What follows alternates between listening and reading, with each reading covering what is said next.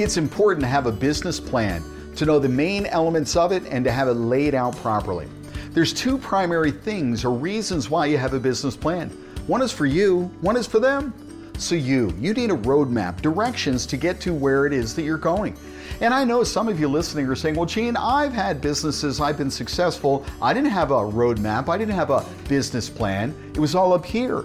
Well, guess what? You got lucky. Or you did okay, but you have no idea how much better you could have gone, how much farther you could have gone, how much better you would have done financially, maybe the time, the money, the effort you would have saved. It's kind of like having a map showing you how to get to where you're going. If we know the map, we won't be taking routes that take us off or detours. And if we know how to get there faster, we can accomplish and go farther in the same amount of time. I don't know about you, but having a business plan saves me time, and that's one of the most important pieces. They say it take two, three times as long to plan as we do to do it. That's what a business plan is. Frankly, it doesn't take that long, but you do need to have the main elements. Now, the second reason to have the business plan is for them. Who's the them? a banker, a lender, an investor, a partner, somebody else who's going to be involved with, whether they're lending to you or investing in you or working with you. For that other person who's involved with what you do, they need to know what the goal is, what the vision is, where it is you're headed so they can decide if they want to stay on your bus or get off and go on somebody else's bus. So, those are the two reasons, the main elements. What we call them is the eight P's. Let me share a few of them with you. The first P is for people. It's all about the people that are involved in the business. What have they done that is in this industry or similar to this industry now? Now, if you're saying, well, Gene, I've never done assisted living before, this is all new for me, I got it. But you've got to surround yourself with other people who have done it before, who are part of your team, so that when somebody else is looking in from the outside, they see you and your experience, even if it doesn't exactly relate to assisted living, but they also see the other people that you've surrounded yourself with, your team. P is for people. The next P is for product. What is it that you do? So you need to describe all of this, by the way, in your business plan, which may be very thick with all the details, but in the front there's going to be what's called an executive summary. The executive summary itself is going to be a few pages, maybe one, two, maybe three, but it's a summary of all of the details who you are, what the product is, and then from there, the place in the market. Are you the high end? Are you Nordstrom's? Or are you the low end? Are you the dollar store?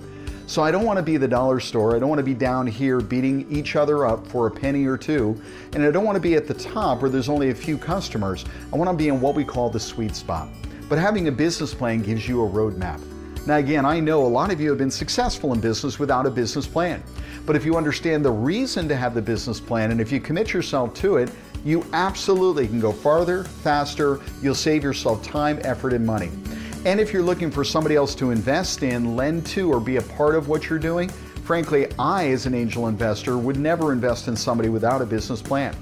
I, as an angel investor, wouldn't do it. I know others don't do it either. Private lenders. I wouldn't lend money to somebody who doesn't have a written plan, who hasn't thought it through, who hasn't figured out what the challenges are, what the situations are that may come up, those things that are working for them, or strengths or weaknesses. And banks. Banks are certainly not going to lend to a business or somebody who wants to use money, their money, to create additional money by starting something from scratch brand new. But if you do this properly, you have a business plan, you know what to do, they know what to do.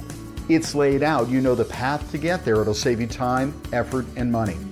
Make sure that you've got the executive summary and it lays it all out.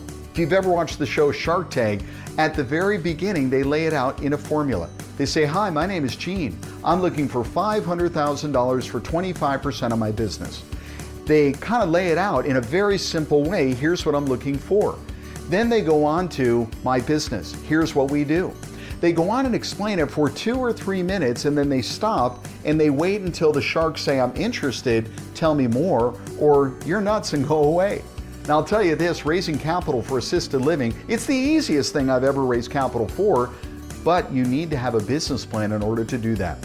Don't expect anybody to give, lend, or invest in you or be a part of what you're doing financially unless you have a written plan. But if you do and you're clear, succinct, you've surrounded yourself with the right people, you've got a plan, you absolutely can do this. Get it funded and be successful. The final piece, and there's eight P's altogether that we teach you, but the final P is a exit plan or a plan to exit. Most people really don't think that through. They say, I'm getting in, and there is no exit plan. In a real estate investment, in a business investment, that typically looks like somebody's investing money in, then we're going to refinance into long term, low interest rate loans, and you get your money back. So, two years on the short side, five years on the long time, you get your money back and you cash out.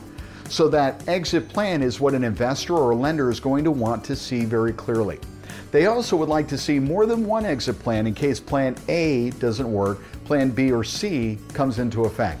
It gives them choices. It gives them comfort to know that they're in the deal, but they're not married to the deal forever. Business plans are important. Whether you do it or pay to have somebody else do it, it should be done for your benefit and for theirs. This is Gene from the Assisted Living Network saying do good and do well. If you like what you've seen and heard, please subscribe.